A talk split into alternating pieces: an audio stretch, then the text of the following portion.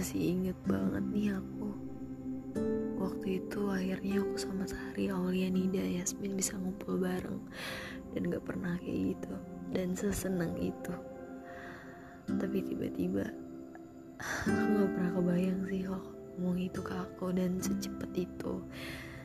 Tapi mungkin di situ kamu emang lagi pusing dan kamu bingung sama pilihan kamu. Jadi aku juga bukan siapa-siapa dan ya udah. Aku ikut jalur cerita kamu.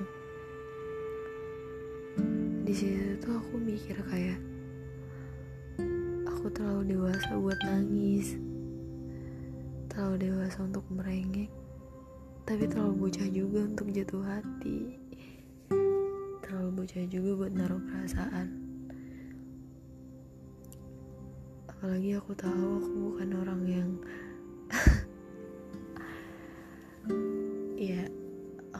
aku belum pantas aja buat bisa deket sama orang.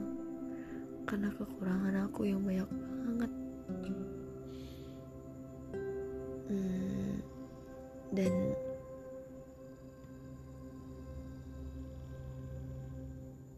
tapi aku nggak berusaha untuk ngebalas sih.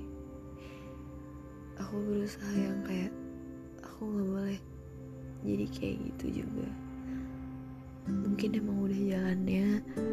Dan aku emang ya I don't think so. Mungkin di awal-awal kamu kayak ngomong gak mungkin lah aku sama dia gak bakal jalan lagi dan lain-lain. Tapi it's okay.